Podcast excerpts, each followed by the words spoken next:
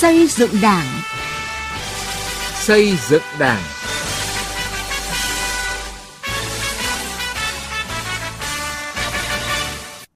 Thưa quý vị và các bạn, chương trình xây dựng Đảng hôm nay xin chuyển đến quý vị và các bạn những nội dung sau. Luân chuyển cán bộ thúc đẩy phát triển kinh tế xã hội vùng khó khăn ở Đảng bộ huyện Nghĩa Đàn tỉnh Nghệ An, tự soi tự sửa ở Đảng bộ Cục Hải quan Quảng Ninh.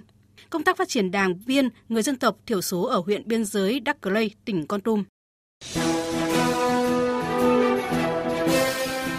Từ nghị quyết đến cuộc sống.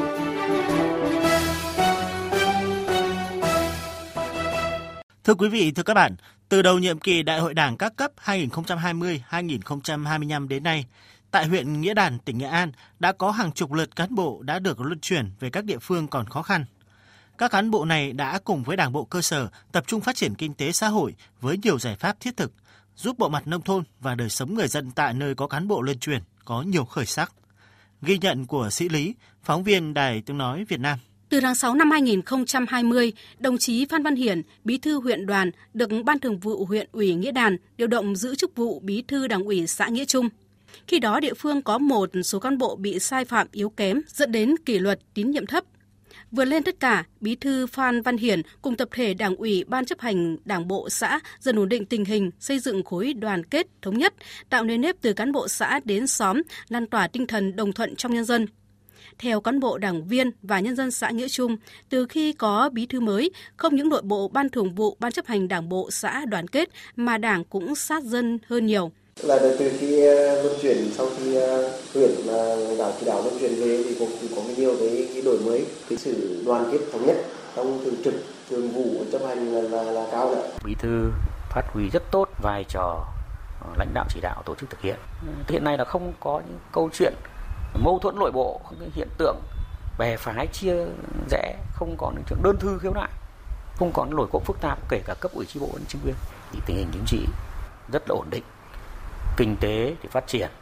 ông ở đối huyện thì ông cứ dần tình cảm xuống gần dân hơn Đầu năm 2021, ông Nguyễn Huy Anh, trưởng phòng nông nghiệp huyện được luân chuyển giữ chức chủ tịch Ủy ban nhân dân xã Nghĩa Lợi. Về cơ sở, tân chủ tịch Nguyễn Huy Anh bắt tay ngay vào việc củng cố, kiện toàn, sắp xếp lại đội ngũ cán bộ xã cho hợp lý, chấn chỉnh lề lối tác phong làm việc của đội ngũ cán bộ công chức, nhất là khi tiếp xúc với người dân. Sau thời gian ngắn giữ cương vị chủ tịch, ông Nguyễn Huy Anh cùng đảng bộ chính quyền đã đưa xã miền núi với 100% đồng bào dân tộc về đích nông thôn mới và đang xây dựng xã nông thôn mới nâng cao. Theo Chủ tịch Nguyễn Huy Anh, về với cơ sở, điều mà học được nhiều nhất đó chính là nắm bắt hay triển khai một việc gì đó cần sâu sát cụ thể, từ đó có cách nhìn tổng quát, đưa ra giải pháp phù hợp, gần dân sát dân, phát huy trách nhiệm thì mọi việc mới hoàn thành để sâu sát với nhân dân thì đầu tư thời gian tiếp xúc với xuống dân có ngày nghỉ có ngày thứ bảy có ngày chủ nhật xuống xóm xuống người dân cùng lao động với họ. Khi mình đã đi sâu đi sát thì à, thì lời nói họ rất dễ. Nhà nào cũng đến ngồi rồi tâm sự và đặt khi khi mà đã, đã nắm được cái tâm tư nguyện vọng của họ thì thì lúc đó mới giải quyết được xong được. Ông Phạm Tuấn Sơn, trưởng ban tổ chức huyện ủy Nghĩa Đàn cho biết, từ đầu năm 2020 đến nay, Ban Thường vụ huyện ủy Nghĩa Đàn đã điều động luân chuyển gần 70 cán bộ lãnh đạo quản lý, trong đó điều động luân chuyển cán bộ giữa huyện ủy với Hội đồng Nhân dân, Ủy ban Nhân dân huyện 11 người, huyện về xã làm bí thư, chủ tịch xã 5 người, tất cả họ đều không phải là người địa phương. Trong luân chuyển cán bộ, Ban Thường vụ huyện ủy đã lựa chọn rất kỹ nhân sự, xem xét khả năng trình độ của những cán bộ trong diện quy hoạch, tiến hành trao đổi bàn bạc với nơi nhận cán bộ luân chuyển để bố trí sắp xếp vị trí công tác phù hợp, tạo động lực cho cán bộ phấn đấu và trưởng thành. Cái việc luân chuyển cán bộ thì Ban Thường vụ huyện ủy triển khai theo hướng một là lựa chọn những cán bộ ờ, có năng lực, có trong quy hoạch và đã đào tạo cơ bản về trình độ lý luận và chuyên môn. Mục đích là đưa những đồng chí này được rèn luyện và thử thách ở dưới cơ sở để mà sau này bố trí những công việc cao hơn. Từ những kết quả đạt được, công tác luân chuyển cán bộ về vùng sâu, vùng xa, vùng khó khăn trong thời gian tới, Nghĩa đàn tiếp tục tinh giản biên chế, sắp xếp đội ngũ cán bộ lãnh đạo, quản lý phù hợp, có sự luân chuyển điều động cán bộ từng ngành, địa bàn, đảm bảo nền nếp kỷ luật, kỷ cương trong cán bộ, tăng cường xây dựng đội ngũ cán bộ lãnh đạo chủ chốt có tư duy mới, phát huy tính năng động sáng tạo, dám nghĩ, dám làm, dám đương đầu với thách thức khó khăn, đáp ứng yêu cầu, nhiệm vụ trong tình hình mới. Thưa quý vị và các bạn, trong những năm qua, Đảng bộ Cục Hải quan Quảng Ninh đã có nhiều giải pháp trong học tập và làm theo tư tưởng đạo đức phong cách Hồ Chí Minh, trong đó có việc tự soi tự sửa trong từng công việc làm hàng ngày. Điều đó đã mang lại những kết quả thiết thực trong thực hiện công tác chuyên môn nghiệp vụ hàng năm. Bài viết của phóng viên Đình Hiếu đề cập nội dung này. Tự soi tự sửa là một trong những giải pháp quan trọng mà Đảng bộ Cục Hải quan Quảng Ninh chú trọng chỉ đạo triển khai trong toàn Đảng bộ. Thực tế, việc tự soi tự sửa không phải là giải pháp mới, nhưng để làm được thì không phải ai cũng đủ dũng khí bản lĩnh để nhận diện và quyết tâm sửa chữa, tự giác khắc phục.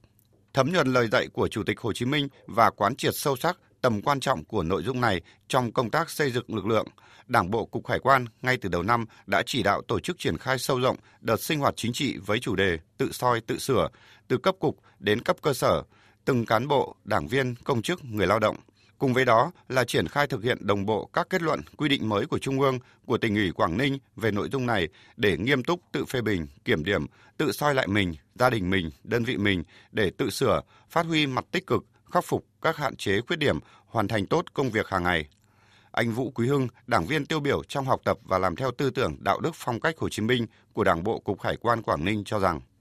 Chúng tôi cũng tâm niệm tất cả trong những công việc hàng ngày, chúng ta phải quan tâm đến từng chi tiết, làm sao để công việc được hoàn thành một cách tốt nhất, à, phục vụ cho doanh nghiệp và nhân dân tốt nhất. Bên cạnh đó, việc học tập và làm theo tư tưởng, đạo đức phong cách Hồ Chí Minh còn được Đảng bộ Cục Hải quan Quảng Ninh gắn với chủ đề năm công tác năm 2022 của tỉnh Quảng Ninh, đó là thích ứng an toàn, linh hoạt, kiểm soát hiệu quả dịch COVID-19, giữ vững đà tăng trưởng, phát triển nguồn nhân lực chất lượng cao. Các tổ chức đảng, đơn vị trong toàn đảng bộ thực sự phát huy tinh thần dân chủ, thống nhất, cán bộ, đảng viên nghiêm túc tiếp thu những ý kiến phê bình đúng đắn để thực hiện tự soi tự sửa bằng chính cam kết tu dưỡng rèn luyện phấn đấu của mỗi cá nhân. Bà Tống Thị Thái Hà, tránh văn phòng Đảng ủy Cục Hải quan Quảng Ninh cho biết. Nội dung xuyên suốt đó là học tập bác thì Đảng bộ Hải quan đã cụ thể hóa cái chỉ thị 05 bằng rất nhiều kế hoạch và chương trình hành động. Nhưng cái điểm nổi bật đó là chúng tôi cụ thể hóa vào chính thực tiễn của Đảng bộ, chính thực tiễn của từng cán bộ công chức, từng đảng viên bằng những việc làm cụ thể, bằng những việc làm hàng ngày, bằng việc rèn luyện đạo đức lối sống. Điểm nổi bật qua đợt sinh hoạt chính trị này thể hiện rõ nét bằng con số, kết quả định lượng cụ thể, bằng trách nhiệm và thái độ phục vụ người dân, doanh nghiệp. Những chỉ số cải thiện rõ rệt trong cải cách thủ tục hành chính, lĩnh vực hải quan đã được so sánh giữa trước và sau khi tự soi tự sửa của mỗi cá nhân tập thể trong toàn đảng bộ. Ông Trịnh Văn Nhuận, Phó Cục trưởng Cục Hải quan Quảng Ninh nói.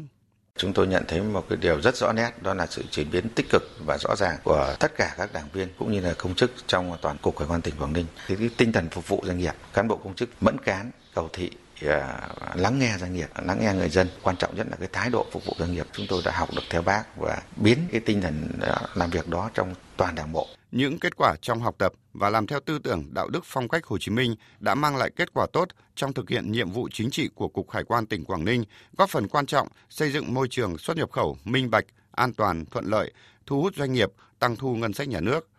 Tính đến hết tháng 7 năm 2022, Cục Hải quan tỉnh Quảng Ninh đã thu ngân sách nhà nước đạt 8.995 tỷ đồng, tăng 59% so với năm 2021, đạt 90% chỉ tiêu Bộ Tài chính giao. Học tập và làm theo bác.